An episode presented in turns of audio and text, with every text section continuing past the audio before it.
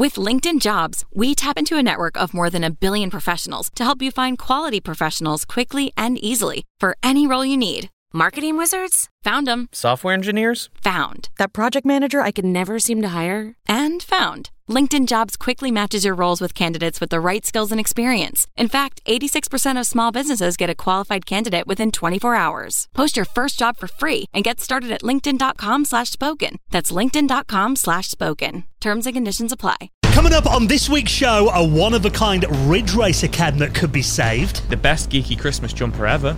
And we chat Might and Magic plus Medal of Honor with Tim Lang.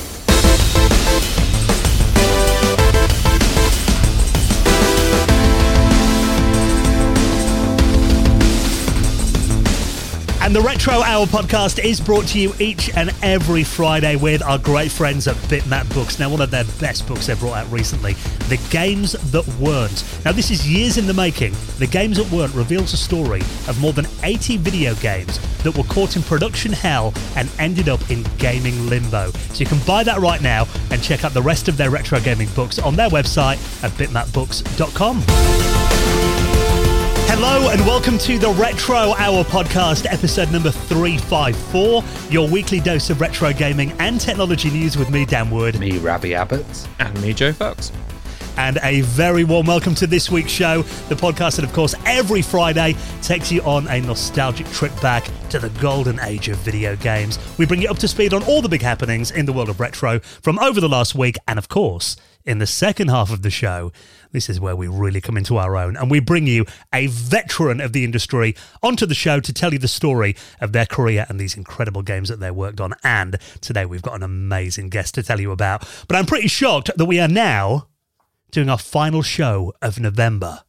Not only does that mean we are literally weeks away from one of our biggest episodes of the year, the Retro Hour annual Christmas Super Quiz. Oh, God. I'm particularly nervous because I'm actually a, a, contestant on the quiz this year. Oh, God. I wouldn't want to yeah, be the guy who's paired up with you, mate. As you, mate. Don't join my we team. won last time. We've got a losing yeah, we, streak.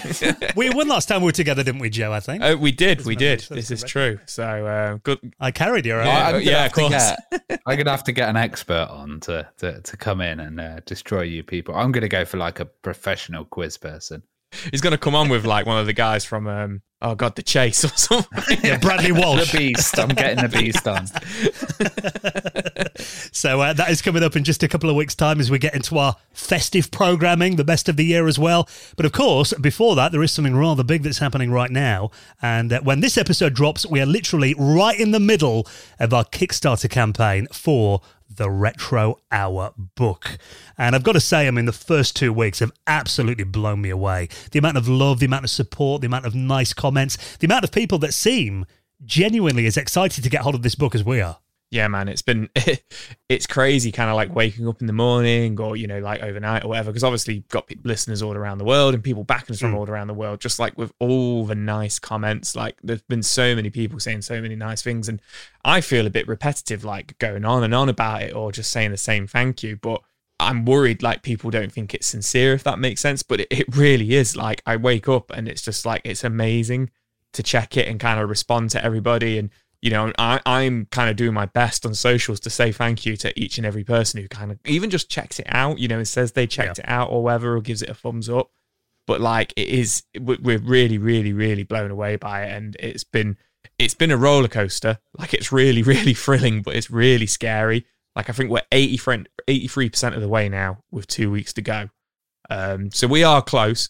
I mean, and a Kickstarter is it's all or nothing, isn't it? If we don't hit that one hundred percent, it doesn't happen. Yeah, it's, like, everyone, everyone gets some. Everyone doesn't get charged. Obviously, I'll just put that out there. You know? It's like kind of you know interested in an idea, but when it gets funded, it becomes real, and that's absolutely yeah. awesome. I can't believe that we've got this far as well. Yeah, I, I just you know really appreciate it. It's amazing. Like so far, four hundred and twenty nine backers. You know, that's uh, yeah. Uh, how many people are interested in getting this like hardback. But but what is it though, Dan?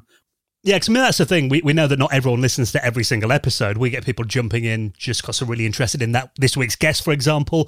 So, quickly, just to recap, we're doing a book that contains 10 of our favourite interviews from over 350 that we've done on this podcast. And the book is called The Retro Hour The History of Video Gaming from Those That Made It Happen. Now, the thing is, we wanted to make this a real celebration of some of our favourite guests that we've had on the show. And it is going to be an absolutely gorgeous, full colour, premium hardback book, over 400 pages. And we were saying this a couple of weeks ago that um, you know, obviously we, have ran these podcasts on the show, but we're going to expand them with box outs, extra information, commentary. There's going to be 10 features throughout the book as well. When we do get funded, which I'm pretty confident is going to happen, there's going to be a couple of stretch goals as well to get exclusive extra interviews and content in the book. And I'd say about, you know, maybe 40% of the book is going to be images too. So we've worked with an independent photographer we've hired to take images for the book. We've been checking out some of our favorite images online, working with people on Flickr, people who've documented shows, have been to these guest houses, took pictures of the machines, and we've licensed gorgeous images for the book as well. And obviously, the more that we raise on Kickstarter, the more that we can spend on licensing these beautiful images as well. So in the book, I mean, we've got just some of our favorite guests. And I mean, it was hard mm. to pick just 10, really, wasn't it, out of 350? But give us some of the highlights of, uh, of these 10 people we've picked then. Some of the highlights. Well, let's see how quick I can do this then. So we have got, you know, the uh, the granddaddy, the grandfather of video games, Nolan Bushnell in there, which is just was episode 100, absolutely massive episode. Yeah. We've also got you know classic TV, UK TV and GamesMaster host Dominik Diamond in there, which is absolutely awesome. Uh, founder of Shiny Entertainment, David Perry, worked on Earthworm Jim, Aladdin, Cool, cool Spot. It was really cool hearing, hearing all about those Disney games and stuff that he worked on. The Yak himself, Jeff Minter, of course, you know, huge in the UK, huge around the world one of my favorite interviews we've ever done. Trip Hawkins is going to be in there. Mm. We've been, you know, we've got we've been talking with Trip. We've got some, you know, some cool images and stuff as well to go in there. Al Nilsen, Sega marketing legend, you know, helped launch the Mega Drive, my favorite console of all time. Ken Williams, founder of Sierra Online, you know, got to have Sierra in there, haven't you? Oh, too right. Um, Ed Smith, unsung black video game pioneer, which Ravi did a couple of years ago. Really, really, really interesting interview that was. Uh, of course, John Byrd, which did give us a lot of our attention.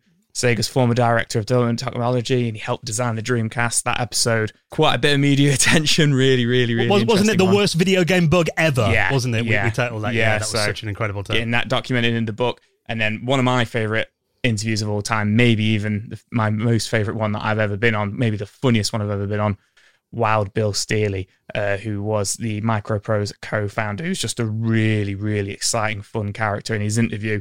You know, hopefully we kind of captured that hilarity, you know, in the book as well. It was really, really fun. I think it's going to be a good book for like anybody that wants to know about video game history, mm. but also all the systems that are mentioned in this as well. You know, you've got like Jeff Minter in there. He talks about the Konix multi-system for a bit. You know, there's there's mm. not many books that are going to be covering that as well as the Dreamcast, as well as you know, Sierra Online and uh, just a variety in there as well. And we've also got this dust jacket coming on the way from David Rowe at the moment. Which so. should be out by now, actually. There should be a glimpse of that in our Kickstarter by the time this show comes out, hopefully. Hopefully, fingers, fingers crossed. crossed. Fingers crossed. Yeah, so David Rowe, you might know him. He did all, you know, the dungeons on the TV show Nightmare back in the day.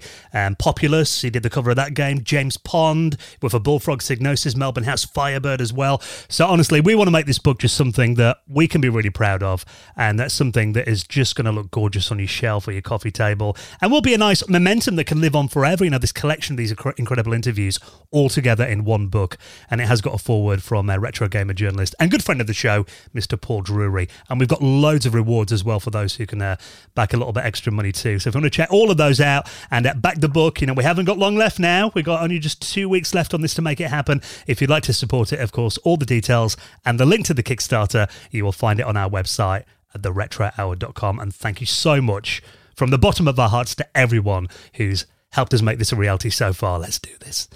Right, coming up in a minute, we are going to be talking um, some of the big news stories this week, but also we have got an incredible guest as well. And uh, you guys did this one. I've got to say, I was literally on the edge of my seat listening to this interview, hanging off every word. What a guest we've got this week. It, it was really interesting. So there's two Tim Langs in the world. There's uh, the graphics Tim Lang. We're not talking to him today. We're talking to the programming Tim Lang. And he actually came from New World Computing, um, which is a really interesting company because they they got took over by 3DO, um, the games company, just as they were kind of going into the uh, Might and Magic series um, from number six to number nine. And then later on, uh, you know, Tim tells us all about Medal of Honor as well. And the kind of, we, you know, we've not really covered Medal of Honor or the later FPSs. And just the realism in that series. And, you know, you see stuff like Call of Duty nowadays, you know, absolutely dominating. And uh, back then, I was a huge Medal of Honor fan. So it's a really interesting interview. And Might and Magic as well. What a weird, weird kind of RPG series that was. I, I really loved it. I had a lot of fun elements in that game. Yeah, it was it was a really fun interview, and like you say, it's really cool kind of hearing about his journey from going, you know, programming and designing levels and stuff like that for RPGs, you know, and kind of the whole kind of you know sword and sorcery world to then kind of get thrown into Medal of Honor and kind of like the things he had to go through, which I don't want to spoil, um, you know, which in some ways were really fun for him and really interesting to kind of like then work on such a huge shooter and as you say, Medal of Honor kind of before Call of Duty was probably the dominant big, you know, FPS, like you say, in the late 90s, early 2000s. And it was really interesting to hear his story about working on them and then, you know, he kind of touches on then kind of like how Call of Duty kind of came from that, which was really cool as well. Yeah, and I loved your your interview with him as well. I just think he, he had such fun doing it. Mm. You guys just all got on so well. It's such a giggle as well through it. So, um, some really interesting stories with our special guest, Tim Lang. He'll be coming up on the show in around 25 minutes from now. But of course, before we do that, we bring you up to speed on what's been happening in the world of retro from over the last week. And uh, thank you to everyone who shared this story with us. Loads of people put it in our Discord, uh, people tagging me on Twitter, sending me on Facebook as well.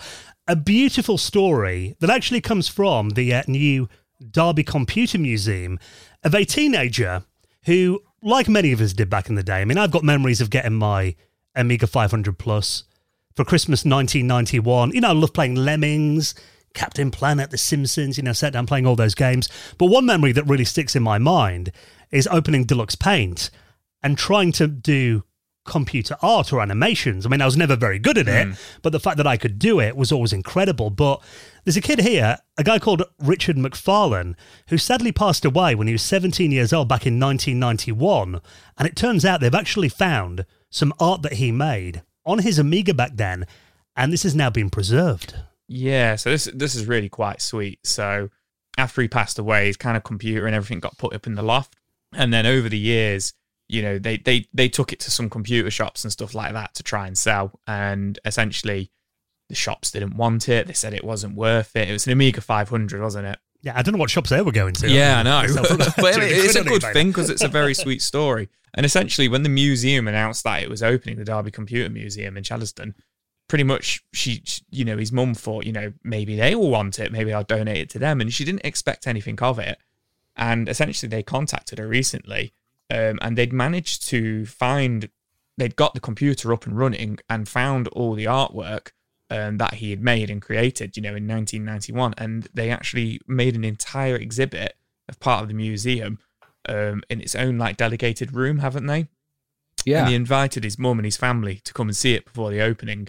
Um, and apparently it was just it was really emotional for them, which I, f- I think is really lovely that they did this. And then they also actually printed his work off um, and framed it and gave it to them, which I think I, I mean I'm welling up a little bit about it now, but I might be because I'm a dad now.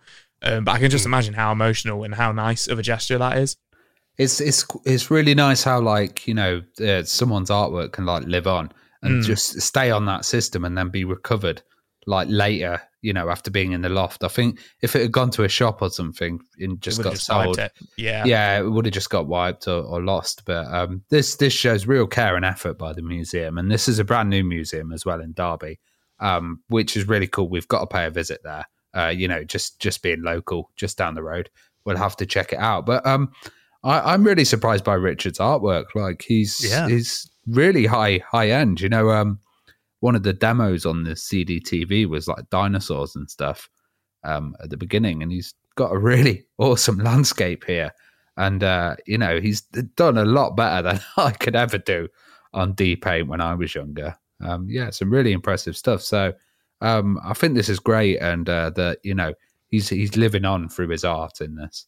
Yeah, of course, we had that famous story a couple of years ago um, that Andy Warhol's yeah. artwork was recovered from an Amiga as well, and that was displayed in a museum. So, and and I'm looking here, and you know, when Richard passed away, he's 17 years old.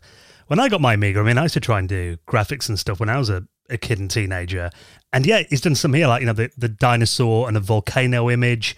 All I could do in Deluxe Paint was like stick men. Yeah. But these graphics he did are like, yeah, they're gorgeous, full color, beautiful detail in them too. There's like an outer space image that looks incredible as well. So the fact that now you can walk into this museum in Derby and actually check out an exhibition from Richard McFarlane, who passed away in 1991. His family can walk in and see it at any time, and they're running on his original Amiga as well. I just think is really beautiful. And, and it? I love So- there's there's a gallery of his pictures here, and there's those geometric kind of um, images. Do, do you remember that there was a special mode that you could go on Deluxe Paint and you could draw like uh, in geometry and do these weird patterns and stuff like that. He's done them Yeah. much better than I did. I, I would just go crazy with it, but um, yeah, that that kind of takes me back to those Deluxe Paint days as well.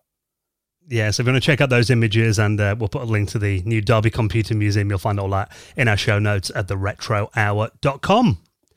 Now, this next one is a bit of a long story, um, but I'm going to try and condense this because this actually resonated quite a lot with me. You know, I've talked about on the podcast before that Ridge Racer is, if not my all-time favorite arcade racing game, it is definitely up there in my, you know, top two or three. And I've got memories of playing it when I was about like 13, 14 at my local bowling alley. Yeah. And the one I remember is it was actually the Ridge Racer full scale. Right. So we we had like a, a it was a car you sat in, Yeah, yeah, yeah. and um, there was a massive rear projection screen in front of you. Yeah. They had speakers around it. There's even fans I remember that kind of made you know wind when you were driving. How much ago was that? It must have been Well, that would have been about oh, yeah, I think it was about two pounds to play on in 1994, 95. okay. So that was quite a lot, you know, for an arcade game back then. Um, and it was weeks. It was um, a place called uh, Teesside Park that's still there now in Middlesbrough. When it just opened, actually, and there's like a bowling alley there. There's a you know big cinema screens and stuff there too. But they did have a really cool little arcade bit. I remember playing um, Fighter and stuff there for the first time. But this Ridge Racer machine, the fact that it was actually a real car, that to me was like you know the first time I'd ever experienced anything like that. I mean, I, I kind of played the Outrun ones, you know, that kind of you know simulate a car a bit, but nothing like this. This is actually a, a real Mazda MX-5 that they just kind of you know stripped all the car bits out of and actually made it into a, a controller for the game.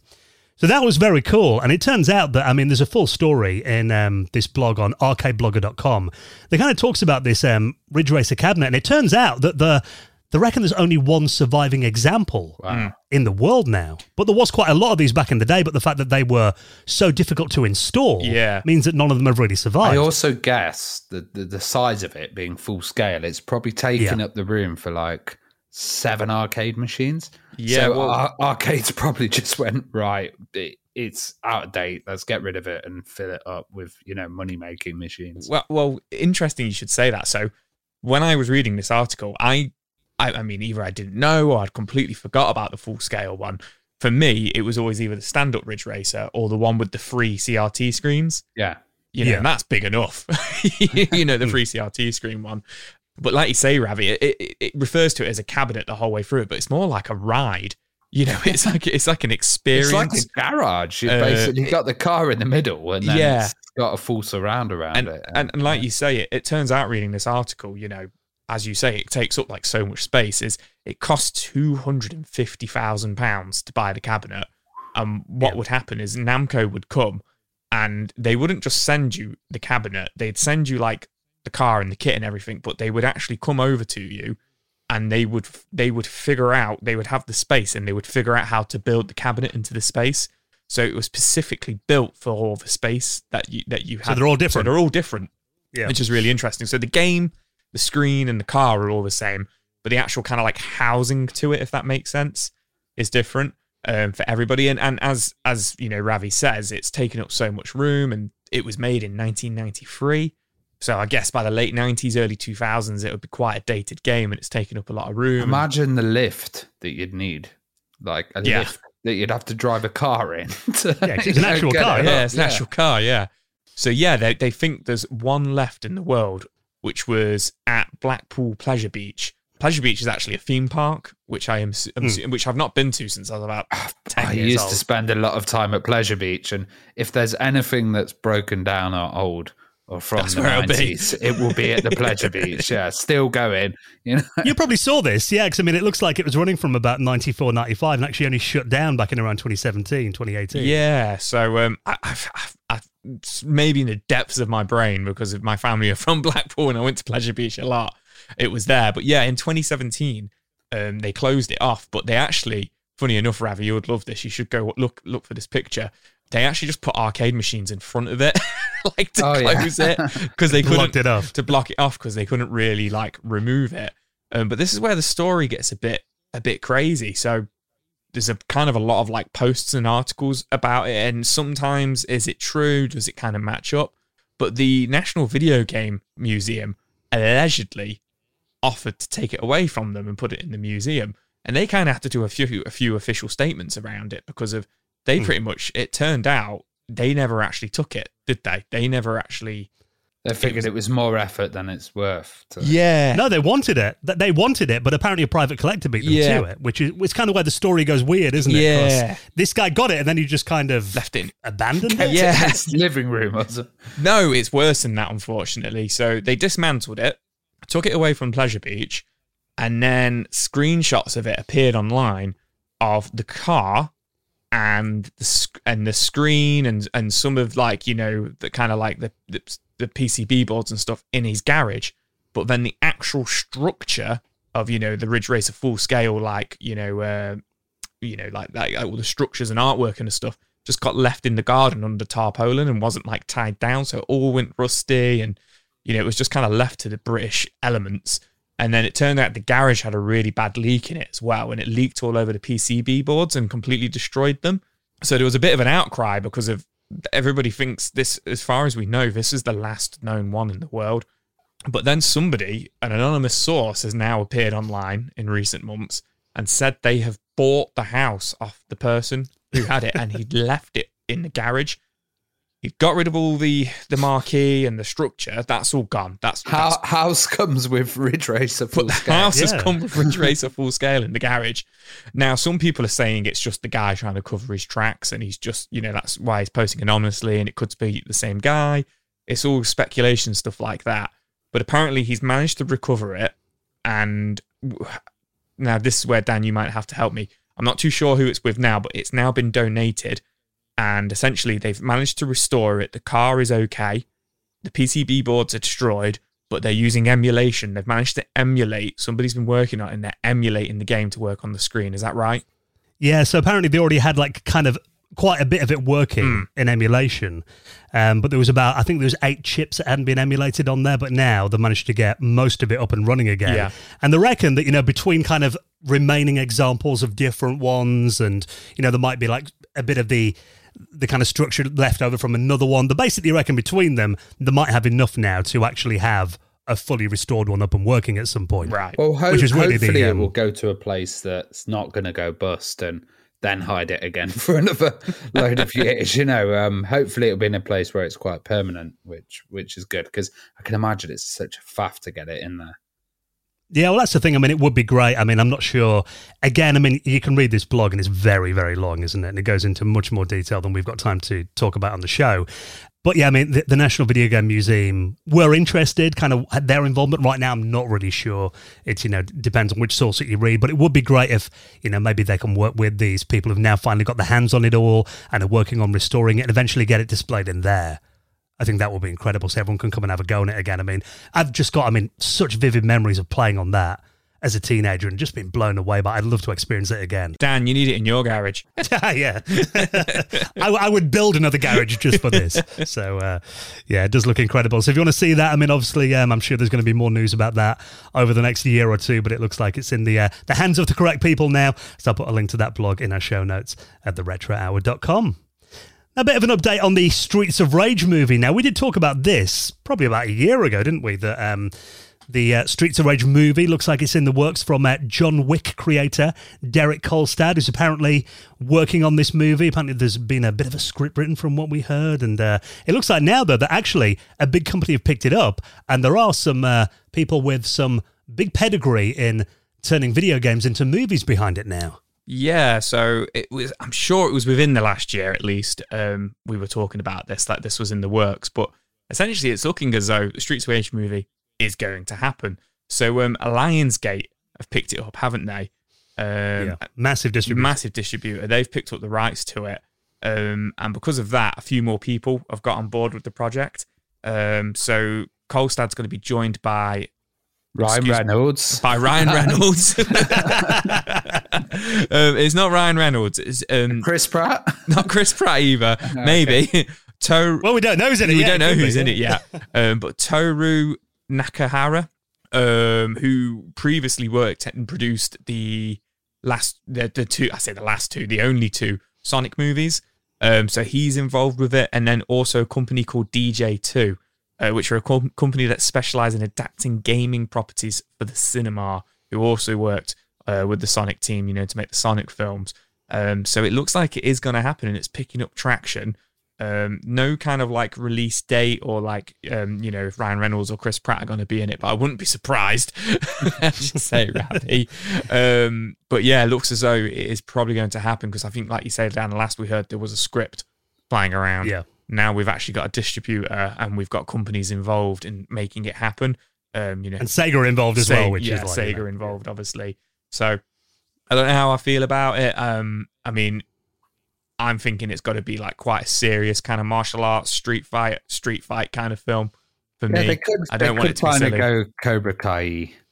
They could go, like- Co- they could go Cobra Kai. Well, well, there is. Interestingly, if you look on, I'll, I'll put this link in our show notes as well. There's a, a website called WeGotThisCovered.com, and they're actually talking about who they reckon would be the perfect actors to play the roles in Streets of Rage. And actually, um, they reckon the role of Axel Stone, William Zabka, who plays Johnny Lawrence in Karate Kid and Cobra Kai, would be a good choice for that. 'Cause, I mean, actually, he does look quite like him. I He- think he- he's got that definitely the look He's of it. definitely got the look of it, but it depends where they want to go with it. If they want to do it as if like, because William Zachman's like maybe 57, something like that. Which, as we were saying before, Axel Stone would be about that. he would now, be about that age. So today. if they were doing it as like uh it's it's set in 2022, 23 or whatever, and it is like the Streets of Rage characters from the games in the 90s, then that would be the right age for them. Hmm. Um, but funny you should say that. If they're gonna go ahead and do it like when they were young, the person who plays his son in Cobra Kai, I think he would make a good Axel. Yeah, yeah. Come He would to think actually, of it. Um, so, but yeah, I wouldn't be surprised if it was Ryan Reynolds and Chris Pratt. You need Brian Blessed as one of the bosses. That would be good. Oh yeah, that would be good. I, I love this article as well on uh, trueachievements.com, and they're talking about, you know, the, the hope, the fact that the game's going to feature um, them kind of running down the street, punching loads of people that look, look exactly the same and eating stuff that they find in a bin. Will, it, would be will it have uh, uh, leather-clad ladies with whips? I hope so. we'll see. It's not, it's not Streets of Rage otherwise, is it? Come on.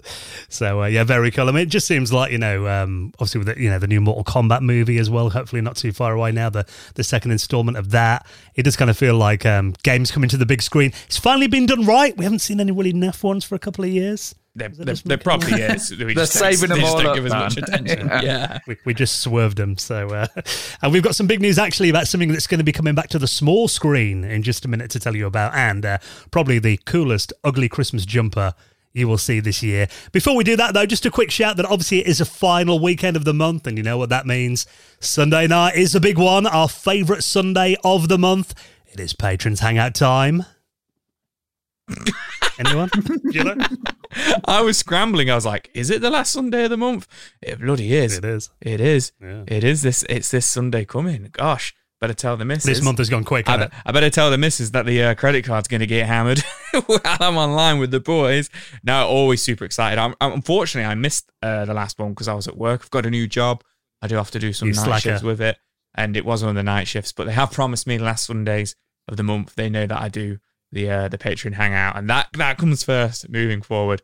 Uh, so I will be there on this one. So super super excited to hang out with everybody and say hello to everybody because for me it has been two months. And you guys even said that the last one was probably one of the best ones we ever did and the busiest one you've ever did. like they must have Yeah. known I wasn't going to be there. I, I didn't want to mention that, that correlation, Joe. I but, you know. I'm sure it was just And coincidence. I'm really glad we do it on a Sunday because then it can be like a, a hungover hangout for me as well. which, uh, is- Are, are you out on Saturday night? oh yeah, week cousin's birthday, so that's going to Oh, be right. fun. Bit of hair of the dog, Ravi, you'll be fine. It's near Christmas. Um, so we're doing that on Sunday night. If you haven't joined us for one before, it's so much fun. A load of us get together. We just completely nerd out. You know, we chat about our pickups. We do room tours, show off our gaming stuff. Uh, we give advice as well. You know, we've loads of times on there, people have asked for, you know, tips on software installations, you know, restoring old hardware.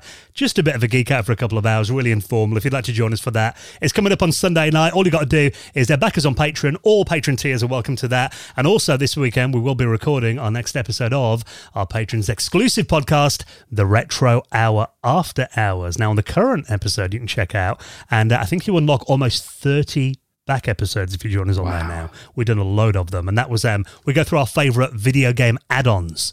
So we're talking about peripherals, you know, mega CDs and all that kind of thing. So um, about an hour, hour and a half episode. So if you want to check that out, loads of other perks as well for joining us on Patreon. But of course, the main reason you're doing it is just to make sure that we can keep the lights on and keep bringing this podcast to you each and every week. All the details to join us and uh, get an invite to this weekend's hangout are at theretrohour.com. So, our special guest, Tim Lang, talking about Might and Magic and Medal of Honor in just a minute. Before that, though, it turns out the next year, Games Master is coming back again.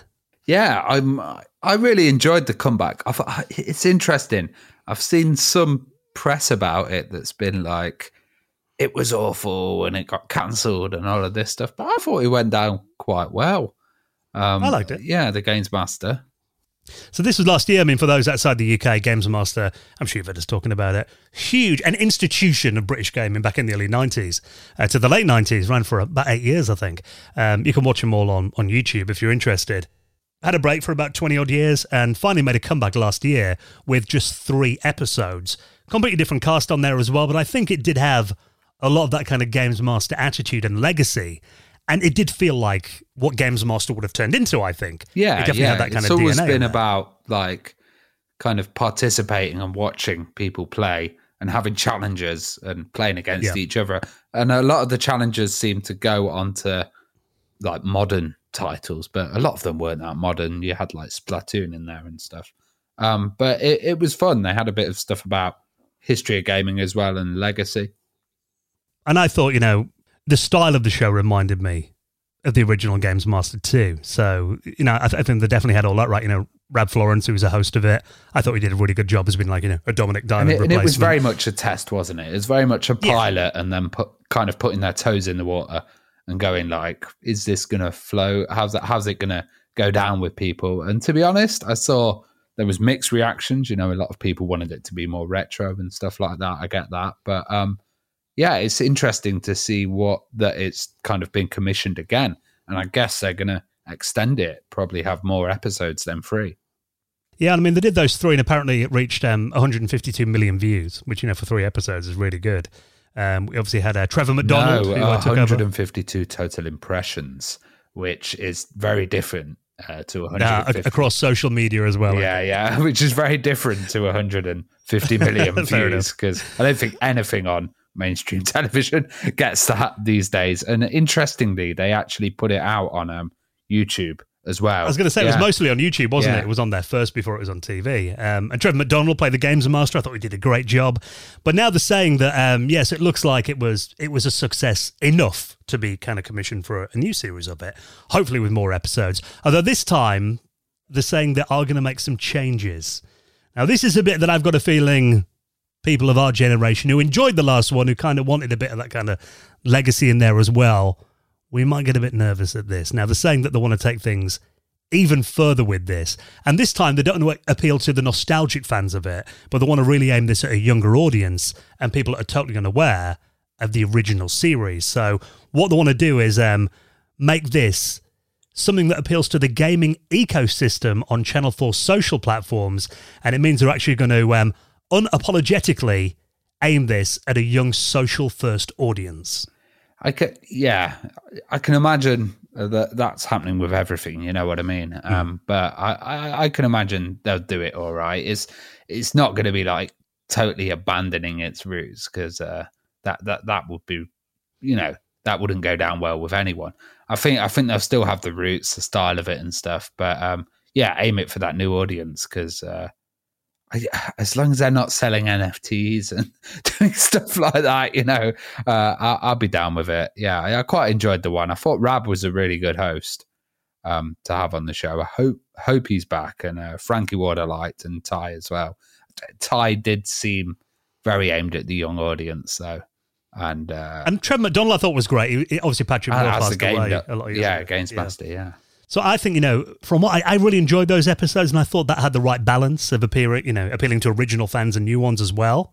Um, so it would be nice if the, they did just kind of keep that format going with the same people. I think it would work for a full series. But Yeah, I don't We'll see what they understand do. the use of today, so maybe there's something that they can do that will appeal to to both groups. But uh, that's very hard to try and get something that's going to appeal to kids as well as middle age people. So yeah, we'll see. We'll I think see. they got the balance Ho- hope right. get I think it they got it right because my, my little nephew is ten. He loved it. Did he love know, it? He watched Yeah. that with his dad. Yeah, him and his dad watched it together. They both loved it. So it kind of felt like they straddled that kind of old school, new school thing quite well. and you weren't forcing him to watch it. No, You'll love this. matchsticks in his eyes, Yeah. uh, you know, rope round him so he couldn't get up off the seat. Uh, but no, it's um, so I, I'm hoping they kind of just continue with what they did last time and don't make too many changes. I Yeah, think well, I guess you know the good thing is that they're actually considering games output, and I don't think Yeah. they've considered games output on mainstream television or, or any of the channels have for a long time. And it's such a big industry; they need to address it and need to get involved. So if they can do it through a bit of nostalgia and then you know increase their kind of output and get into that games area, I think it's a good place to go.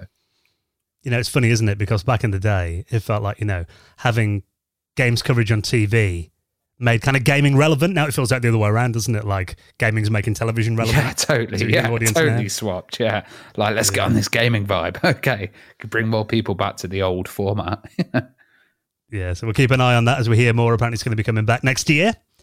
Have you guys got a Christmas jumper ready for uh, your uh, your Christmas bash this year? You having a Christmas party? I work from home now. I don't think I'm having one. My my new Just work have a Christmas party, and uh, we're having it at like a really posh venue, and it literally says if you wear if you don't wear smart trousers or a suit, you'll be you'll be uh, turned away. So maybe if I turn up in this garish jumper that you found for us, Dan, um, they might let me in.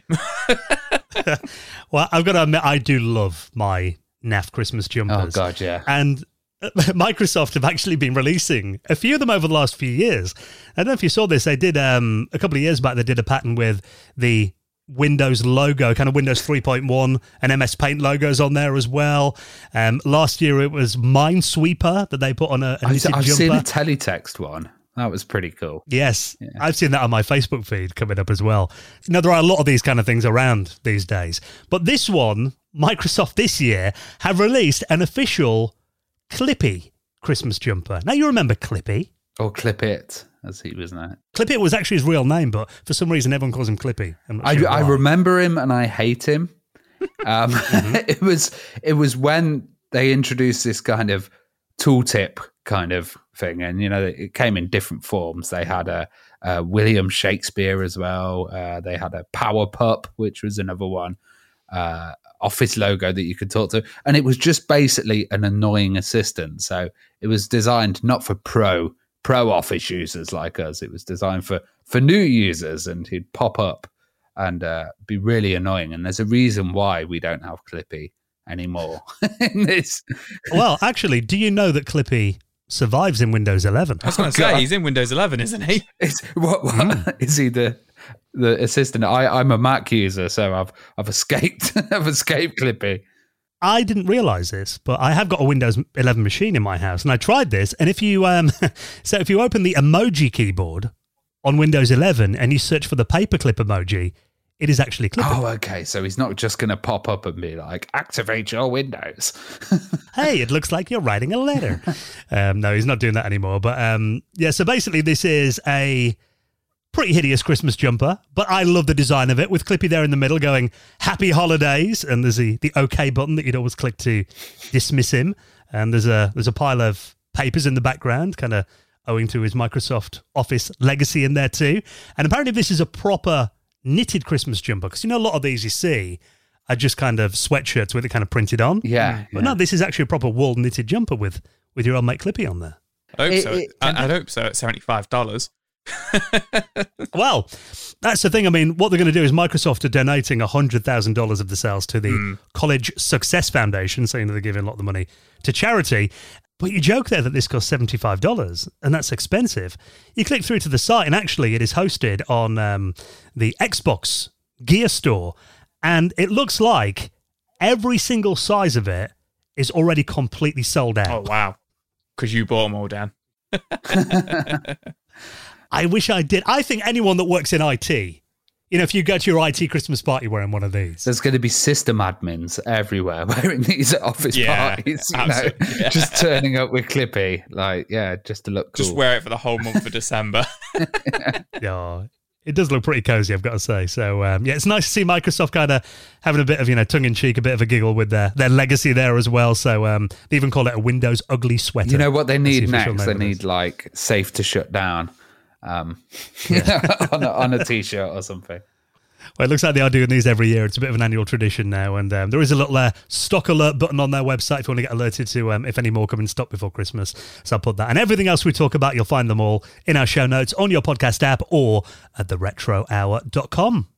Now, this week's special guest, Tim Lang, he's on the show in just a minute. Before we do that, let's take a quick moment to give a massive thank you to this week's sponsor, and that is our incredible friends at ExpressVPN, long-time supporters of the Retro Hour podcast.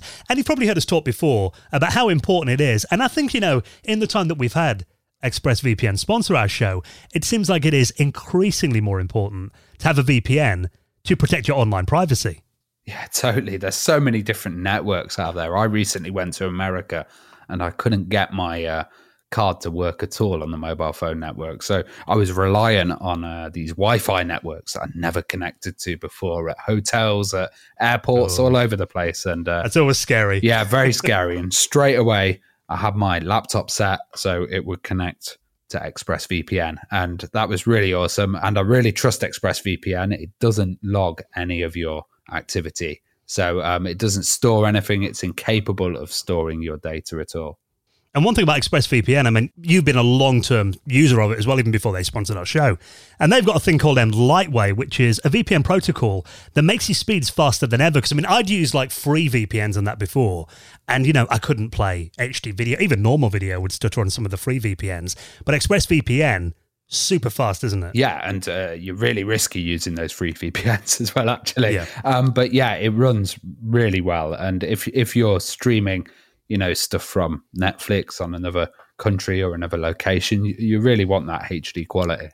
Yeah, no buffering or anything like that, and uh, dead simple to use. I know we've got it on our laptops. I've got it on my smart TV as well. Honestly, it's literally one tap of a button and you're connected as well. Even your grandparents could use this. So, and it's not just us who love ExpressVPN. Business Insider, The Verge, many other tech journals as well. They write ExpressVPN, the number one VPN in the world. So protect yourself with the VPN that we use and trust. And actually, if you use our exclusive link, we will give you three months of ExpressVPN for free on top of a one year package. So head to this link right now and support the podcast by doing so.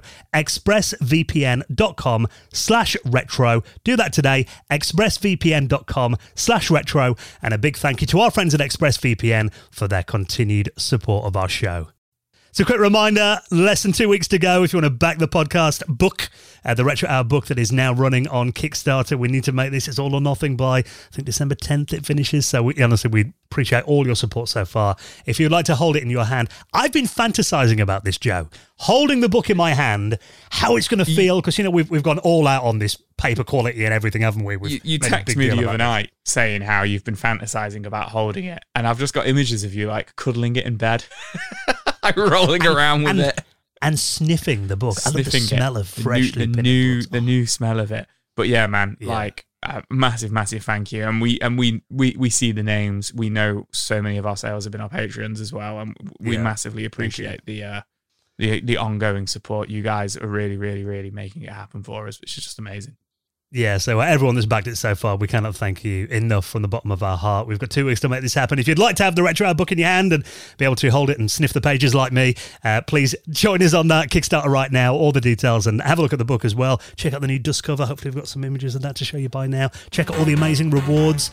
Get a, an exclusive episode of the podcast on an audio cassette tape. That is one of them. T shirts, we've got all of that as well. You can check it out. And they're supported on Kickstarter. All the details are at theretrohour.com.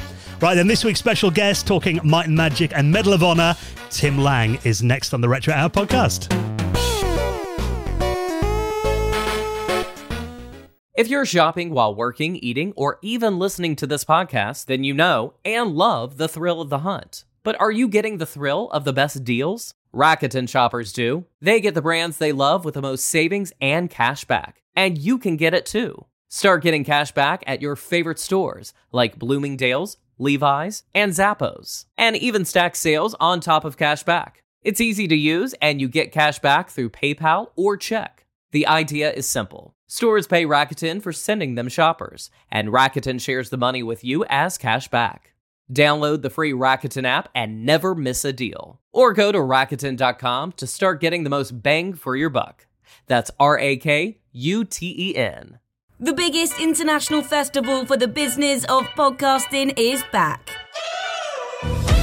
The Podcast Show London will bring together thousands of podcast creators under one roof on the 22nd and 23rd of May. Also featuring major industry players, global brands, and some of the most iconic voices in podcasting. Plus, creator meetups, networking, and an evening festival of unmissable live shows. Passes from £89. Book yours now at thepodcastshowlondon.com.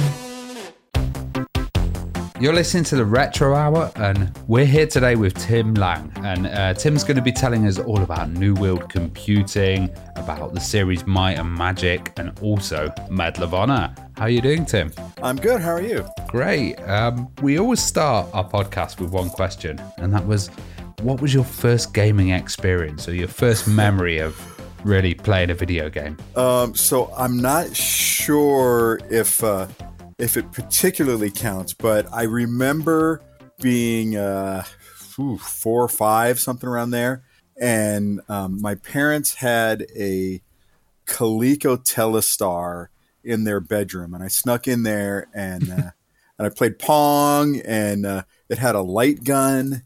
Uh, played some shooting games. I don't remember being very good at it. Uh, so that's probably my very first gaming experience. Did they uh, did they catch you, or was that something that you did a lot, sneaking into play, or was it a one time thing? uh, it was well. Um, I don't remember being caught, but I do remember doing it doing it kind of a lot. And Yeah. then, uh, you know, a few years later, uh, my dad brought home an Intellivision. Uh, like out of the blue, and it wasn't like Christmas. It wasn't anybody's birthday. It just he showed up. It's like, hey, here's an Intellivision. yeah, Um, I don't think he was particularly popular with my mom after that. but but you know that's what that's what really kicked off the gaming. I spent a lot of time on the Intellivision, yeah. and then you know moved on to the Commodore 64 as a teenager. Oh, awesome. So uh, our next question usually is: is what was your kind of like first home system or computer that you really sunk your teeth into? Um, so would that be the C64? Did you have much experience programming on it? Well, I wouldn't I, I wouldn't say much. I mean, I did a lot of programming on it, but uh, I never finished anything. Uh, You know, it was mostly like learning to do text adventure type games because they were easy to write and and messing around with uh, the programs that came in the back of magazines and things like that. Uh, I did spend a lot of time with uh, game creation tools. Uh, like uh, Adventure Construction Set was one where you kind of you, Oh, could, yeah. you could make your own RPG, and uh, there was another one, Garry Kitchen's Game Maker, um, and I spent a lot of time with those. But just like just like programming my uh, Zork clones, I never finished anything. Oh, yeah. I, I remember uh, Garry Kitchen's Game Maker as well. Um, didn't he do Pitfall? Uh, that was a game that was included with the Game Maker. I'm not sure if he was actually responsible for creating Pitfall in the beginning. He could be. I just, you know, I just don't know.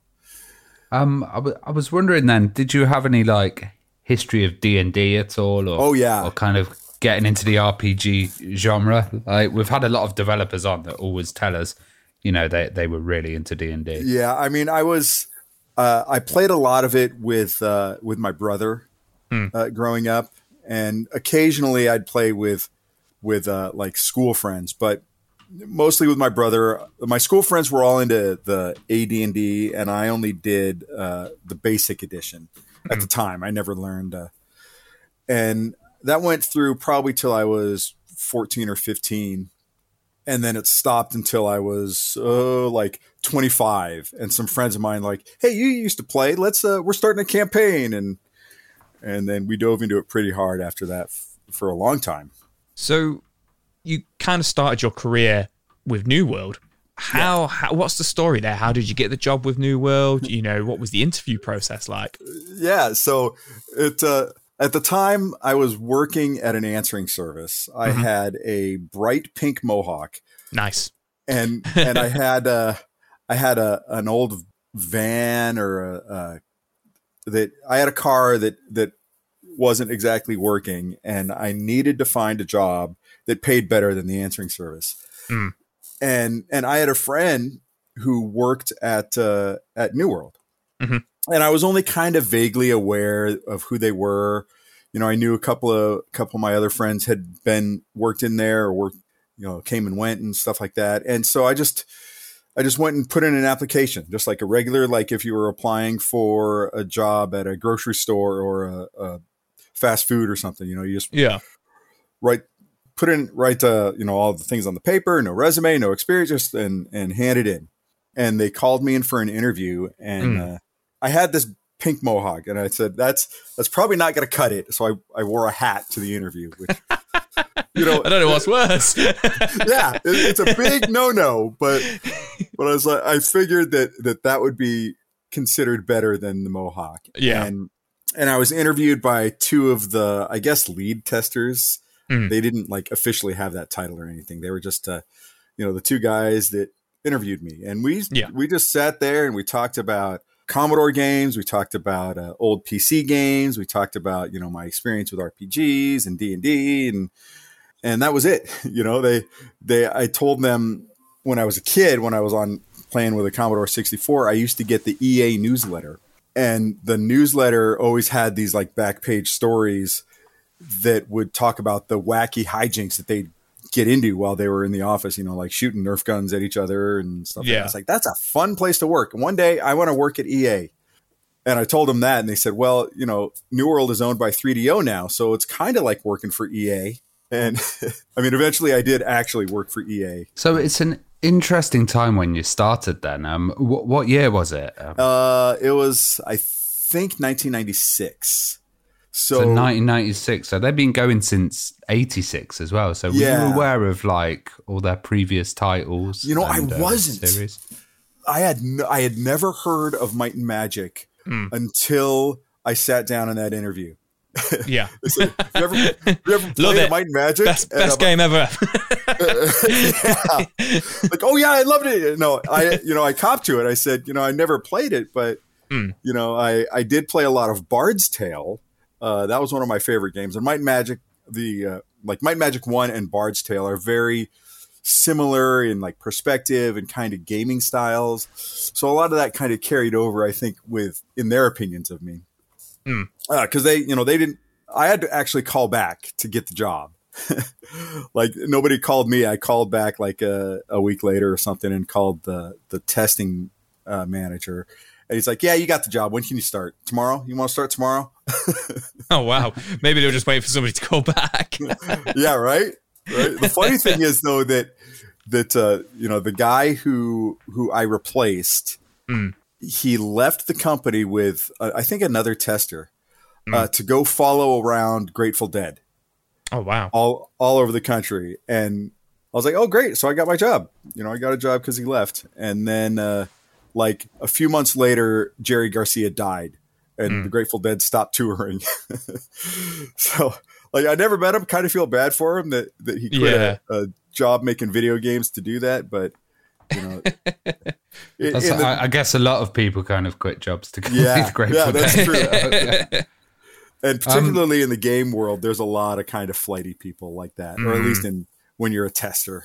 Yeah, I can imagine. Yeah, like um, before, they were a developer and a publisher as well, so they were also yeah. um, just publishing other people's games as well. By the time you joined, it kind of started to shift into being yep. a developer and a publisher.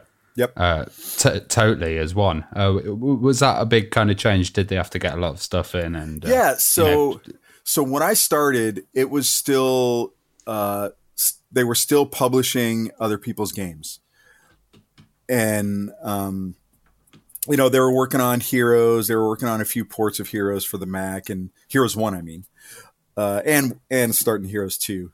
right after I was, my primary focus was on a project called uh, Wages of War, which was a uh, tactical turn-based strategy game in like XCOM or like Jagged Alliance, kind of right right in between those two, I think.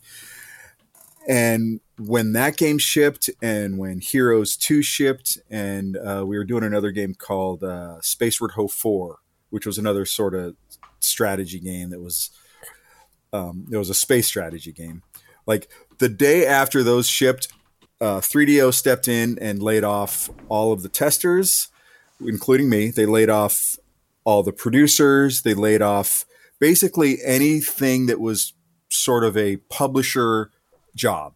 Uh, so they said, well, we have all this stuff up in Redwood Shores or Redwood City or wherever their home office was, Redwood City, I think. And so they laid all of us off, and and I was out for about three months ish, two or Okay. three months. Uh, I remember planning to go back to school to get to get my degree in music, but I had to wait for the next semester to start because they laid me off right in between. Yeah. Uh, and so again, my car, you know, my car broke down and I needed to, uh, I, I needed the money again. And I just out of the blue, I called, called Pete up, the test manager, and I said, Hey, I need a job. and he's, okay, when can you start? Oh wow. So it it pretty much flipped from like a, a publishing studio to pure development. Yep. Yeah, that when I got back, there was no. I actually I thought I was coming back as a tester, and and he's Pete sat me down in front of uh, a computer, not my old desk. I was very upset about that. sat me down in front of a computer and gave me some sketches of like a, a building and some other like little things, uh, some concept sketches, and showed me the Might and Magic Six editor. And he says, "Okay, build these. See you later." And I was like, oh, I guess I'm not a tester. I'm, I'm suddenly a level designer. exactly. Like there was no, there was no, we're bringing you back as a designer where it was just like, here you go. And, and so after that, there was no, there was an in-house published or in-house producer for each individual project. And, and that was it. Uh, in fact, we were, when the level designers were finished with the level design of the game, we turned into testers. So we were responsible for the testing. I mean, there was testing at 3DO, but but uh, you know, no offense to those guys, but they sucked. so after that, they decided, you know, they wanted to keep us as level designers, but but things were ramping up between, you know, Might and Magic 6 and then Might and Magic 7 and Heroes 3 and the Heroes 2 expansions and and so they decided they needed in-house testers as and the level designers couldn't do both jobs because we were Yeah. busy on on Hero Heroes three or Might Magic seven or whatever. Uh, so then they hired on testers in addition and stuffed us all into this one big room. So we- we're, we're going to take it back in a moment, but I'm dying Yeah. to ask. So when you've Yeah. gone back and suddenly you're a, you know, you're a, you're a level designer, w- did were you terrified? How did that feel? Because of like, if that happened to me, Yeah. I'd be like, what do I do? As soon as the doors close, that kind of like Homer Simpson moment of like, what do I do? What do I do? Like, I'm, you know, I, I'm hoping, Sure. or I'm assuming, you know, you you had some sort of art ability. Like, I'd be, I'd be done, like myself. um, what, what what was that? What was that like? What happened? Yeah. Well, okay. So I'm I'm in your camp. I have zero art ability. Like if you ask me to draw something, it looks like a, a kindergartner did it. yeah. But with with uh 3D designs, I, I think I had a, a I wouldn't say I had a gift, but I I had been working with sort of 3D editors on my own in the past. Like I had the the uh, Wolfenstein editor, and I was making levels with Wolfenstein. There was Okay.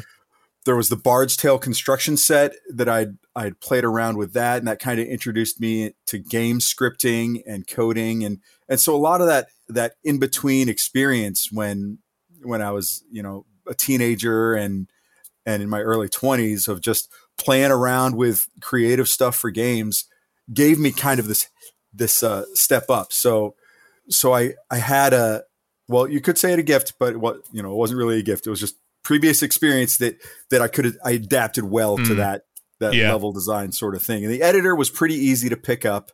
Uh, probably from my days of of playing pirated games without manuals, you know. So you're like, well, let's just push all the buttons and see what they do. Just see what And- happens. Yeah. Yeah. Yeah. Yeah. So I love and, that. and, and uh, Pete started us on easy stuff, so that helped us kind of learn the editor and, That's good. and uh, things like that too. I, I was going to say, were you nervous? But I'm guessing you did have some support. They did start you on easier stuff, so that's pretty good. Yeah, and I didn't like like I I didn't really have time to be like I'm nervous about this because I'm going to be a level designer because I didn't know. I just showed up and they're like, "Here you go." And Hmm. Here you go, deep end. let's go. Yeah. I love that. I love that. Um, so because we because we want to talk about it, and we know some of the fans of the show will want to hear about it. I'm just going to take you back to a few years before when you were still a tester. Um, Uh-huh. so, so you mentioned you started with Wages of War. uh huh. Was that a unique title to kind of get your head around? What was that experience like? It it uh you know I kind of picked that game uh, as a tester, which you don't get to pick what game you're working on. But you know, I told I told my boss I really loved XCOM, and and so he's like, "Oh, perfect. Here you go on the turn-based strategy game." And it it is it was kind of a unique title in like you know XCOM was very open worldy and and you know randomized combat and stuff like that, but but Wages of War had very specific levels in in direct like you know you finish this one, you go to that one, you go to that one, blah blah blah. blah. And, but in terms of like the gameplay and and the things you could do, there wasn't anything really uh, innovative about it. It was I, basically I like think just just the concept was a bit weird, wasn't it? That you're kind of, you know, hiring mercenaries against Yeah, each yeah. other in in a kind of business management sim. Is, uh, yeah, you know, yeah, it- pre- it- pretty odd. Yeah. it, I mean, the the business management part of it was it was kind of half-assed, honestly. It, it there was nothing very sophisticated about it. It was, you know, you just you just uh, you earn money from your mission, and then uh, you spend that money on better equipment, and that was pretty much the extent of its depth. Uh, you know, I mean, you could pick cheaper guys and cheaper equipment and and stuff like that, but but there wasn't a lot like you didn't have to negotiate contracts really that I remember. You didn't have to worry about other people stealing your bids or anything like that. So it was it was very much just uh you know earn money uh, for the better loadout for the next mission. Well, when you did get onto Might and Magic, it was uh, Might and Magic Six. Yeah. and um, one of the features that um, I actually saw, one of the glitches, was like um, a level of basically the office and New World Computing, and it had a a Trip Hawkins in, in Yeah. the office, and you could go in. Uh, where did that come from? Uh, so that was my level, and uh, Pete, the the test manager slash, I think he might have been promoted to uh, assistant producer or something like that. Uh, by then, he came in to me and he's like, "Hey, uh, I want you to build the office as a secret level, and then fill it with all the employees and Trip Hawkins." and and I said, "All right." And it's funny because you can see between like it, it became a thing for all three of those Might and Magic, uh, you know, six, seven, and eight, and you can see a distinct difference if you look at the the top down maps between the Might and Magic six version and then the Might and Magic seven and eight version because uh, I got a lot better as a level designer in that time. So I was able to more accurately create the layout of the office, and I think I actually got a uh, a blueprint or something that I could use as as a, a guide to build it. And then, you know, I didn't work directly on Might and Magic Eight, but the if you look at the the sketch or the the map out of like the strategy guide or something, it's the exact same level. So, uh, you know, they didn't want to redo the work, and they just so they just threw in the the old one, which is fine. You know, I would have done the same thing.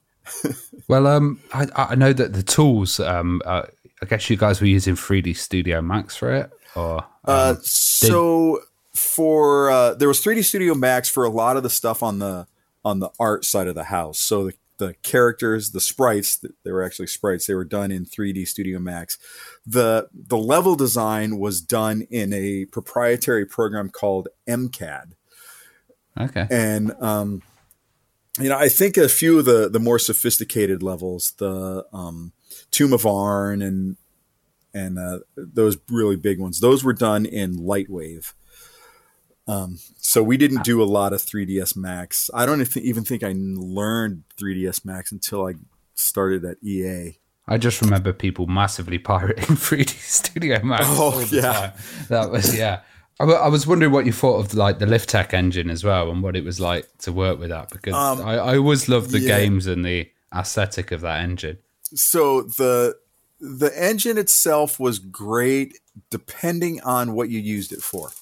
So for games like like um, Shogo, Mobile Armor Division, and and Nolf and uh, Tron, like first person shooters like that, it was great.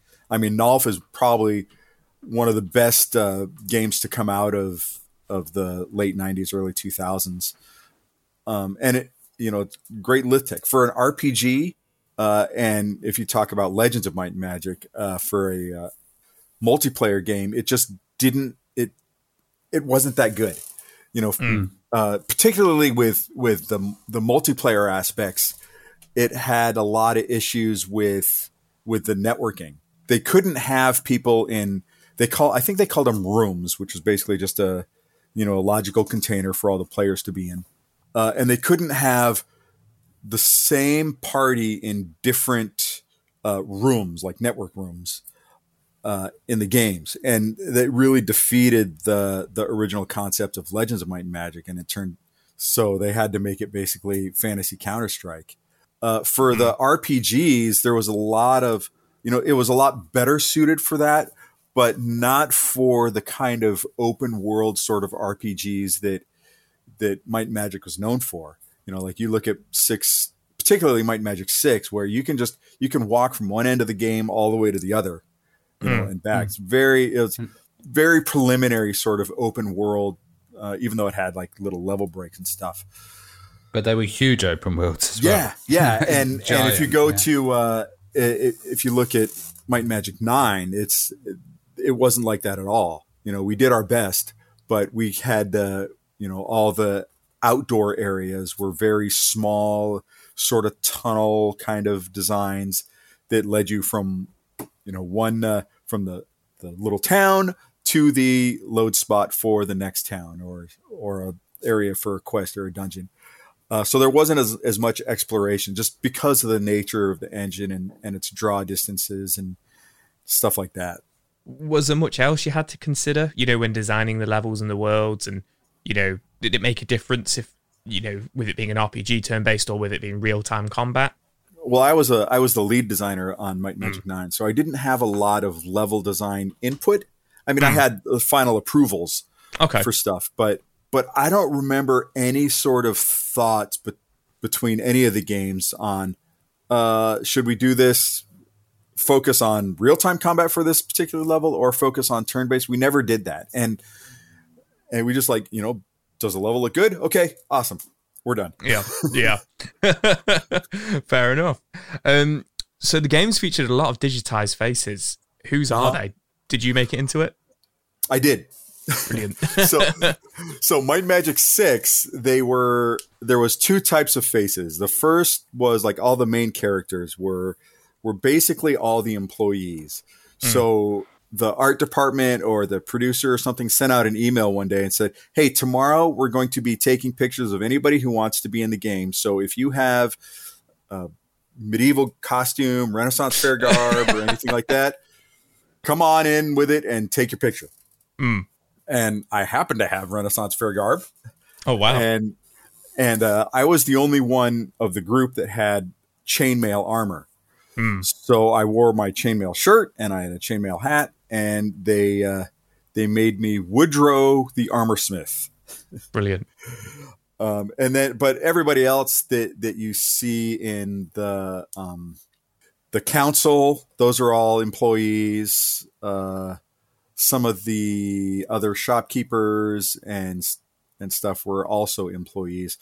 All the other faces, well, the um, the the character portraits of the player characters, those were also NPC or also uh, some employees Mhm. but then all the NPCs and random characters that you meet, those came from a CD of faces. oh wow just just like Yeah, ones you could use for free yeah, and I don't know, I don't know where they got it. They just had this CD that had thousands of faces and just copyright them in the free game. yeah Yeah, yeah. Brilliant. So these people might not even know that they're in the Might and Magic games. Yeah, yeah, for sure. Might and it's play it you know one it's probably like you know somebody went around to Renaissance fairs and hey, let me take your picture and hey, let me take your picture and yeah. uh, yeah, they probably have no idea until they played the game. Hey, that's Yeah, imagine you're just playing it. me. Like, is that me? That's brilliant. Well, I was I was wondering what you know the Might and Magic games never took themselves that seriously. I was wondering what the kind of uh, Star Trek connection was to the game. That's the Star Trek thing started with uh, Jon Van Caneghem. He uh, he was you know a big fan of Star Trek. Uh, basically, everybody he hired was a big fan of Star Trek. so I, I, I don't think that was planned because I don't remember a Star Trek question in my interview. but uh, yeah, and, and he started throwing with like making Varn a spaceship and having nacelles. And when he passed sort of the design torch on to the rest of us uh, throughout the different games, we just took that and went with it. Brilliant. yeah. So obviously the Might and Magic games were huge, you know, for what almost 20 years, absolutely massive. But was it hard to balance the grinding of the game and then the replayability? Because obviously they are they're quite heavy RPGs, although they're Uh-huh. you know they're quite fun and tongue in cheek as we've discussed. Was that balance tough, or did it come quite naturally? Uh, I would say it came pretty naturally. Um, I mean, by the time I was I was doing the the game balancing on on Might Magic Nine, all this all that stuff had already been worked out by the previous games. So you know, I just kind of followed the formulas and rode with it. The guys who did it, I don't remember any any conversations or complaints about game balance or money or anything like that. I do remember writing up a, a bug that it was impossible to beat the game with an all warrior party hmm. or all knights. So I started a party of all knights and and I didn't want to use magic and, and I said, well, I can't finish the game. That's a bug. And and they told me to piss off. Like, Too bad. You got to have a magic user in this game. It was it was also really long as well, wasn't it? Yeah, just yeah. just doing a playthrough could be weeks and weeks and weeks. And you know, th- as a designer at the time, making those levels, I didn't think those levels were particularly long. You know, I was playing Half Life or or Fallout or you know Quake and those games, and those levels were huge. And and I remember feeling kind of inadequate as a designer when I compared my work to their work. Uh, you know, saying like, God, their levels are so big and they look so good, and you know, this one looks like crap. and it's short and it's you know but i you know it worked out because the, the game was still 60 70 80 hours to finish depending on on how fast you're uh, you wanted to yeah, get and trying trying to get to those high levels as well. yeah Um, like Might and Magic Seven added that like aspect of um, you know, morality and like uh, Uh-huh. good versus evil. Um, what did you think of that aspect when it came in? I, I thought it was great you know that's that was it was cool being a, a designer for that because i made both celeste which was the the good town and i made uh i can't even remember the name the evil town i made both those towns so it was cool to be able to to do sort of the the good and dark side of you know like the the good town is is beautiful and pretty and awesome and the da- you know then the evil town is you know dark and dirty and and and so that was cool. And it was cool as a player because like you know you're saying about replayability it, now you gotta you gotta play it twice to get both endings. Yeah.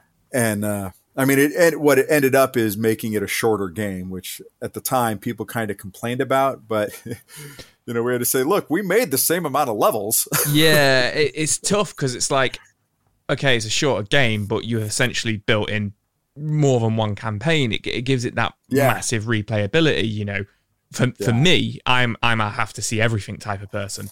yeah me too So I would have to. That would mean I'd have to replay the game. Whereas I have friends and you know co-workers and stuff who would, once they've done a game, even if it's just one campaign or from one point of view, that's it. They're done with it. They move on to the next Yeah. game because they've got to see everything. So I guess it's hard to find that balance.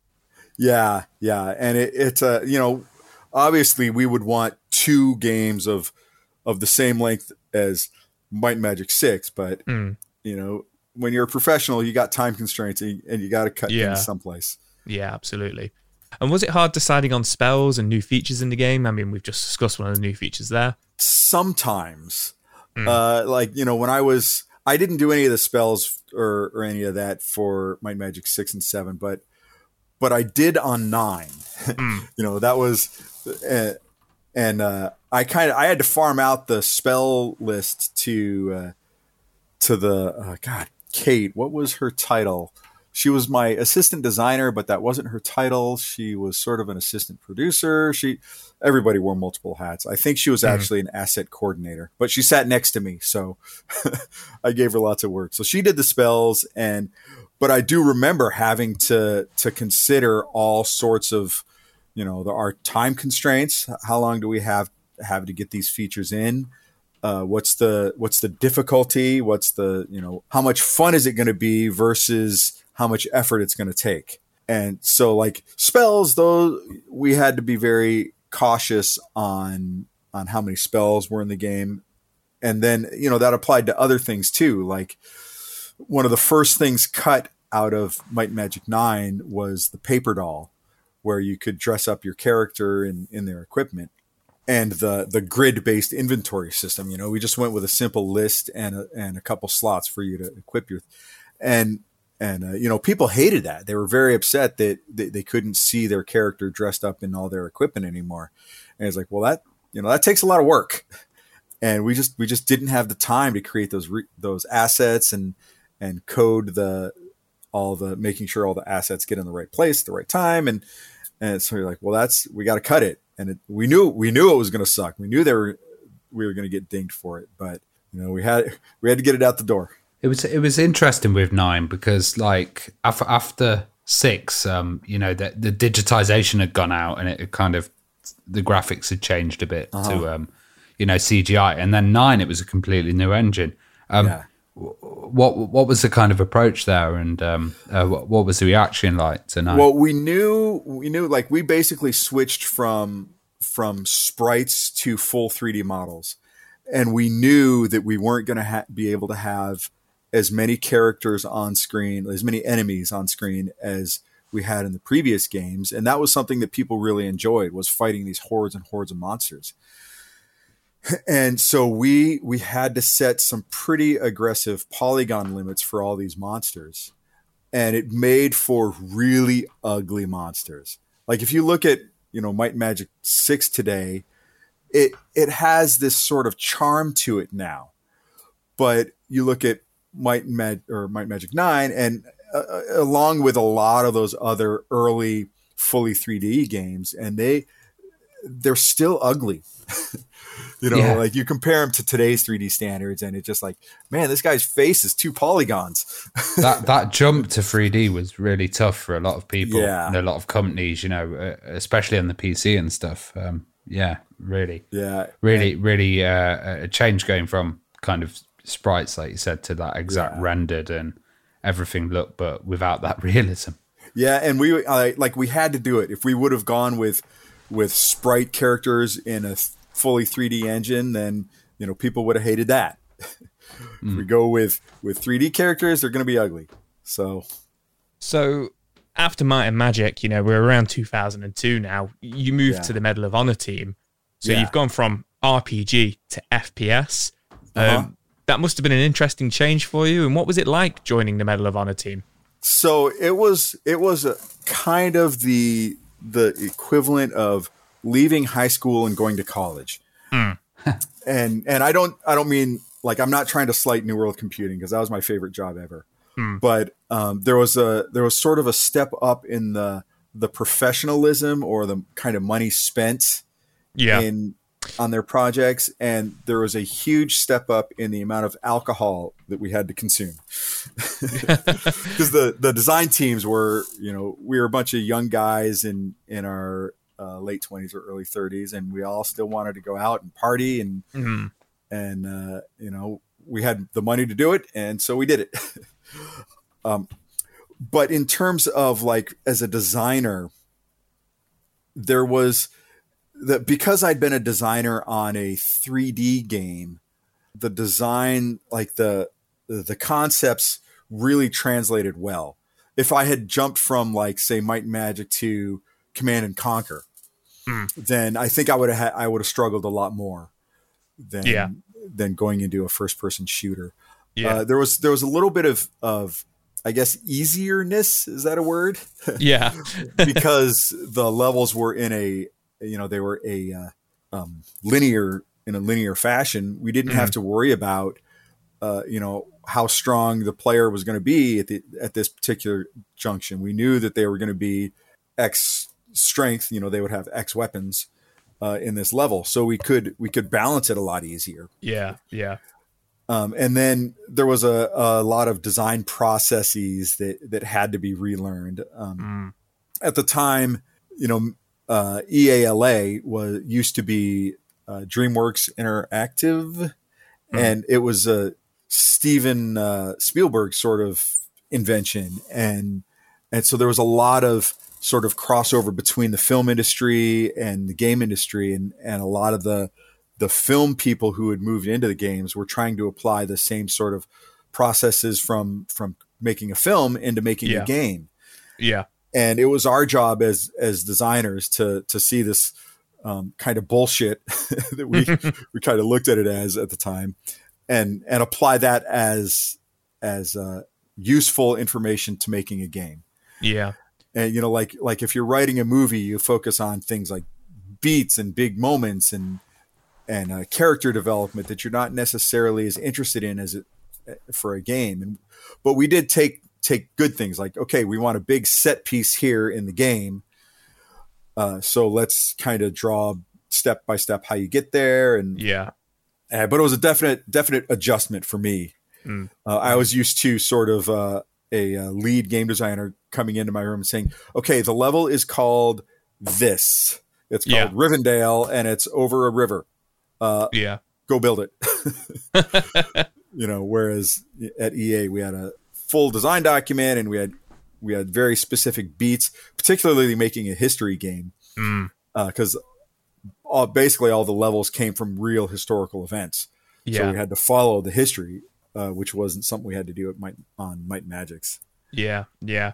So obviously, moving into Medal of Honor, you know, you kind of mentioned a lot more drinking there. It sounded like a kind of different atmosphere a little bit as well. Do you think because by this point, Medal of Honor is kind of like I think maybe on its third game when it kind of kind of came to the PS2, it might have been its fourth. And do you think there was a lot of pressure there from EA for it to be a big title because all of a sudden, you know, it's it's next gen, it's it's PlayStation yeah. Two, it's Xbox. Was, was that quite stressful, or did you? It sounded like maybe you just kind of got on with things. So, um, in, in a single word, yes, there were Yeah. big expectations for for uh, uh, Rising Sun and Pacific Mm. Assault uh, because Medal of Honor was just coming off of Allied Assault, which, uh, if you ask me, is still the best game in the series. It just Mm. it was it was a masterpiece, and it was huge success commercially. And so they they came to us and said, you know, we're making the the new Medal of Honor. It's going to be in the Pacific Theater, and they expected it to outsell the best selling game of the previous year. And that was like just like straight from the get go. We're going to sell six million copies of this game. Yeah, so yeah. it better be good. And so there were there were a lot of late nights. Um, I think that on Medal of Honor, I did a year and a half of eighty hour weeks Oh wow. um, without a break. Uh, just like I had never had that much that much overtime, unpaid overtime. I never had worked that hard, basically ever. So, and you know, the drinking was, I think, part of that was a, a coping mechanism for for basically being, um, you know, uh, deployed, if you will. you know, because we were all away from our families, we were away from our friends, we were away, away from basically everything was the job. Yeah. And So you kind of felt like you were at war anyway. yeah, yeah, and Yeah. I mean, you know, uh, I don't want to get get close to kind of presuming that we knew what it was like, but it was it was kind of similar circumstances in in terms of our home lives. Like that kind of isolation. Yeah, Um, yeah, I, I was looking at Frontline, and the soundtrack is just absolutely Uh-huh. amazing with that kind of orchestral score and stuff. Um, there were loads of other elements as well. What, what what do you think really made the atmosphere of the game amazing? um, with with Frontline, Yeah, it's uh, you know, it's and that D Day landing as well. D Day. uh, I yeah. mean, D Day and Frontline is is great, but it's to me it still doesn't hold a candle to the Allied assault D Day. Mm. There's just something about I think because it's on a PC, it or at the time the PCs were more powerful than the PlayStation, so you could do more. But uh, to me, it comes down to to the level design and the set pieces. Mm. So you know the the set pieces were different parts of each level. There had to be very specific things that we wanted to do. So like in the D Day, obviously the set piece is D Day, is that getting off the beach and and onto the or getting off the the LVT onto the beach and having everybody shoot at you, very Saving Private Ryan kind of moment.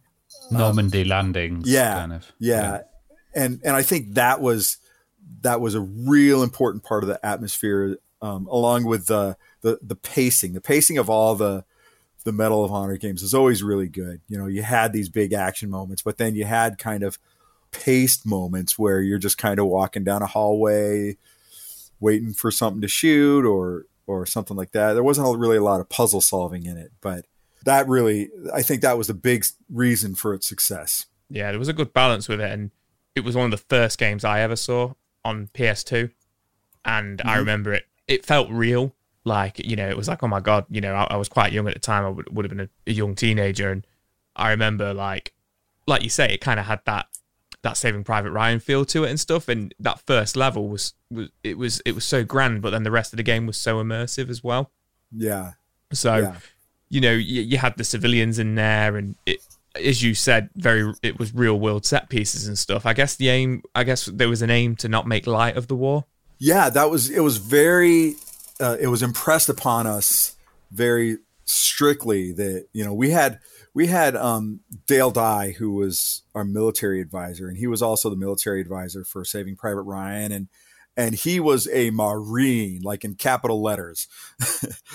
And he was you know he was very serious about about the respect that we had to have for for the soldiers and the things that they did and and stuff like that not that we would have made light of it anyway. But uh, yeah, he is very serious about stuff like that. Like if we were, we didn't have even. Uh, I don't even think we had anything approved that would have been been silly or or referential to other forms of media or something mm. like that like we like we would have on might and magics you know yeah yeah i i, I remember playing uh medal of honor rising sun and mm-hmm. that that intro yeah you know, um uh, Pearl Harbor, where it's all completely calm and then suddenly it yeah. just blows up and it's it's really chucks you into the action. That that's one of the kind of great moments that I had when gaming.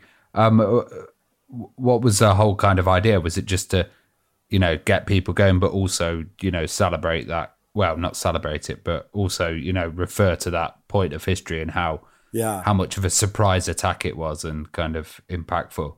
Well, it was it was um it, we kind of had to top the Normandy invasion and Allied assault.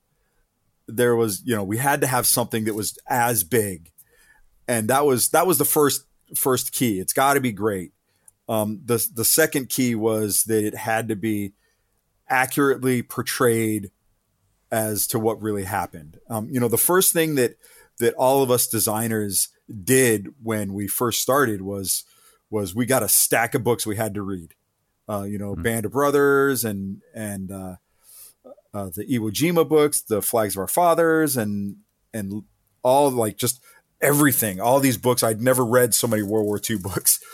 And the funny thing is that that the majority of the ones that we read were were still uh, European theater stuff. I mean, we did read like Ghost Soldiers. That was that was my level. Um, and uh, we read uh, um, a lot of the Pacific Theater stuff after that. And so we we almost became before I even got a computer, I read probably 16 books.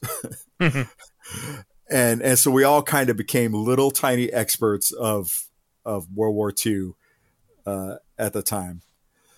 I, I think um, you know Pearl Harbor in American culture. It's uh, uh obviously it's uh, very well known, but in in the UK, um, you know, we focus on like kind of our side of the war and yeah. seeing that from that aspect was uh, absolutely amazing and also you know, just the ships collapsing in there and having to Yeah. try and navigate around the chaos. Um, it was a, a a real kind of um, as you mentioned Spielberg earlier. It was a real set piece kind of um, film. Yeah, and you know, I think uh, uh, if I could kind of toot our own horn a little bit, I th- actually think that the Pearl Harbor scene in in uh, both in Rising Sun and Pacific Assault was better than the Pearl Harbor movie. Just Yeah, yeah. I think I think it's one of the greatest scenes I've I've played in in a video game. You know. So, how important was the accuracy of the weapons? You know, we've we've nailed the feel of the game. You know, the kind of like the history of the game and stuff. The actual gameplay itself, the feel of the weapons, the accuracy of them. You know, the equipment you're using. How important was that? Uh, so it was it was really important, but it did kind of take a backseat to the gameplay. So like we had to use historically accurate weapons. You know, we had to use stuff that they that the soldiers would have had at the time. But we didn't necessarily have to represent those weapons precisely how it would have been actually used. So like in one of the levels we had a we had a tank buster gun. There's a, a player walking around with this 50 pound rifle. you know, and, and like, no way, no way that's not going to happen, you know? Uh, but it, it made for good gameplay. So it, it had to take a back seat. Uh, one place where accuracy was, was uh, supremely important was in the AI and both the, the AI of the enemies and the AI of any followers that, that the player had. So we actually had to take a, a, a few classes in in a World War II military strategy, both from the uh, Marines' point of view, so the Marine strategies, and from the Japanese strategies. And it was it was all taught by Dale Dye, you know, our military advisor, and he showed us all the different tactics that that the Marines used, different tactics that the Japanese used, and then our our culmination of all of this, we all had to had to. It was terrible. We had to take a day off of work and go to a paintball field. and and he divided us up into different squads and different uh, battalions and then you know he said okay in this scenario you guys are the japanese and you guys are the marines and you have to use those specific tactics that you were taught and fight each other I, th- I think like elements like the kamikaze and stuff were um, uh, pretty like when you're playing, you're like really shocked by it. you know, yeah and and you know it's how, funny how impactful it is. it's it that's one thing that we really like it really ingrained in us um, like i was always a marine in our paintball experience but so i faced down a bunch of kamikazes and you know there was a lot of like laughing and fun about it. But the one thing that we really impressed is or what was impressed on us when when you're sitting there experiencing it when you know this paintball's flying by your head but they still you know you still hear you know the the whizzing by. So there's there's a bit of like oh keep your head down. And and it really showed us how um, both how um, scary that is and how just utterly futile it was for the Japanese because you know we had you know one the the one rule of of the Japanese soldiers was uh, in lieu of other orders attack and Yeah. so if their commander got killed they would banzai and we shot their commander and they banzaied and And, that's in a Pacific Assault, isn't it? Um, yeah yeah That like they have that, yeah. uh-huh and and in this particular in the paintball instances they all ran and and uh and all got mowed down and we didn't have any casualties. Uh and but another interesting thing about that is there was a particular point where my squad was was kind of they were pinned down. And at the time i was a big paintball guy and i was sick of just sitting still. So so you know uh, you could look at it as our commander was in uh, was afraid and wasn't doing his job. And and so i said you know what? F this. I'm gonna attack. And so I, I yelled at, at the guys in my squad I said follow me. And i ran and i started charging down to the next uh next set of uh barricades or or uh, cover.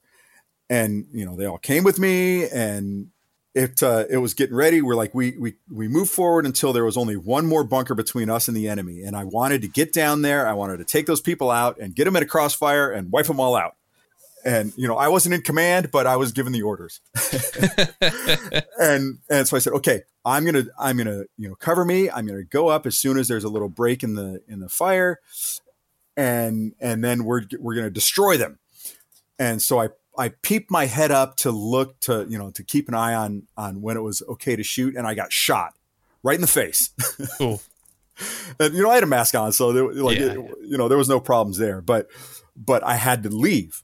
And after I went, and and these guys suddenly had nobody giving them orders, they just stayed there, and and it eventually the the the exercise turned into a stalemate.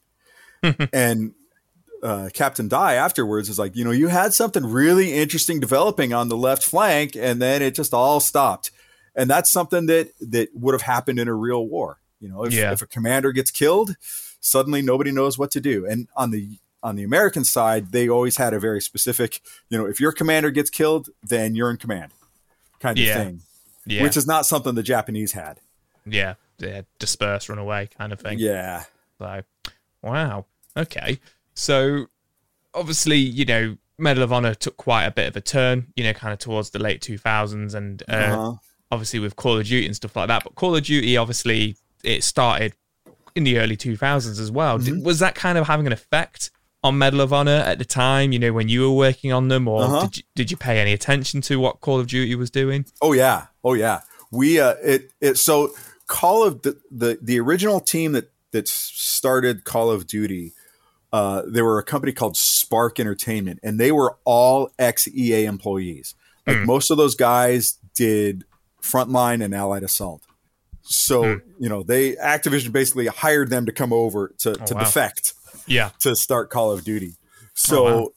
you know, as as the the guys left standing and and uh, I was hired on after that, so I didn't get as much of it. But there was a lot of let's bury them, let's let's make this game so much better than their game, kind of thing.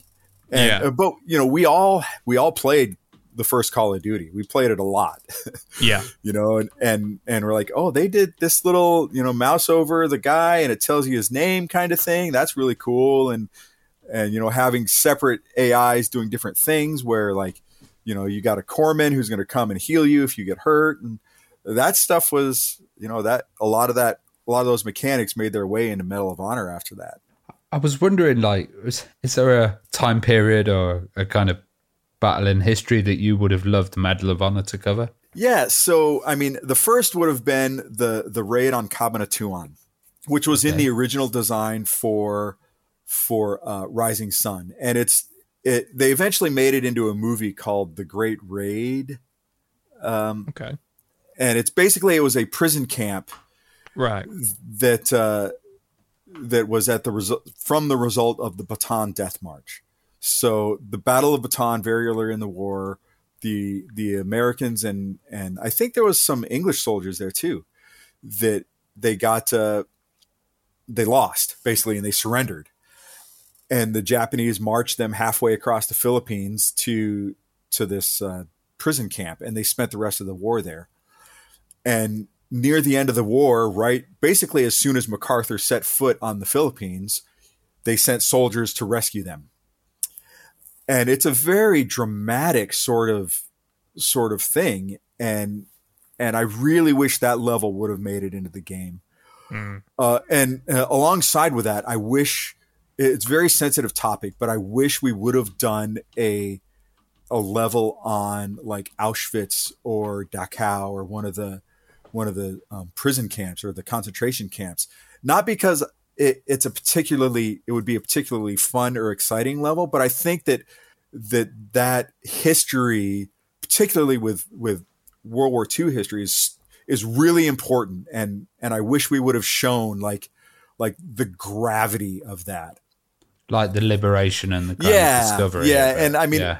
it, as a designer, it would be very hard to frame that as a level with you know like having a, a satisfactory victory at the end where everybody can feel good when you know you're seeing the horrors of of the prison camp but you know sometimes i don't think you need that i think you really and it's something that even today games shy away from is really heavy topics like that where it's That's that's why I love the Medal of Honor series because it was historically accurate, but also it really added emotion to the games Yeah. as well.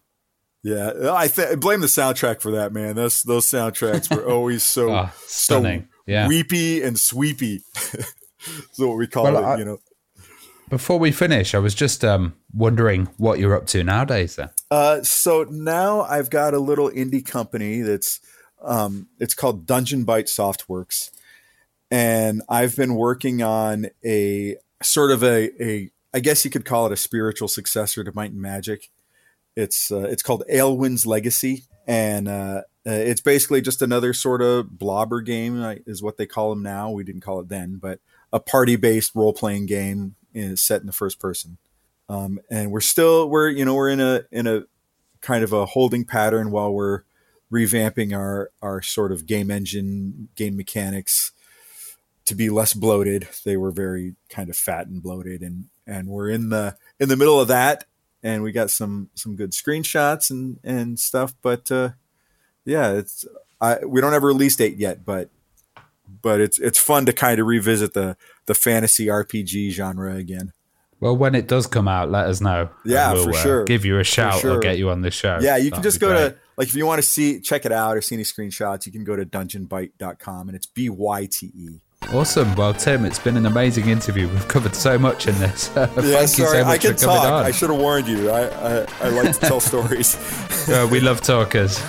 Awesome. So yeah, it. thanks for having me. I appreciate it.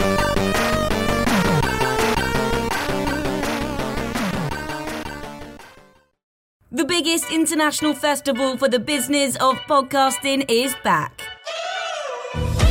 The Podcast Show London will bring together thousands of podcast creators under one roof on the 22nd and 23rd of May.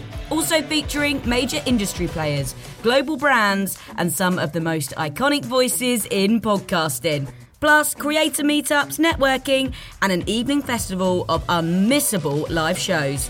Passes from £89. Book yours now at thepodcastshowlondon.com.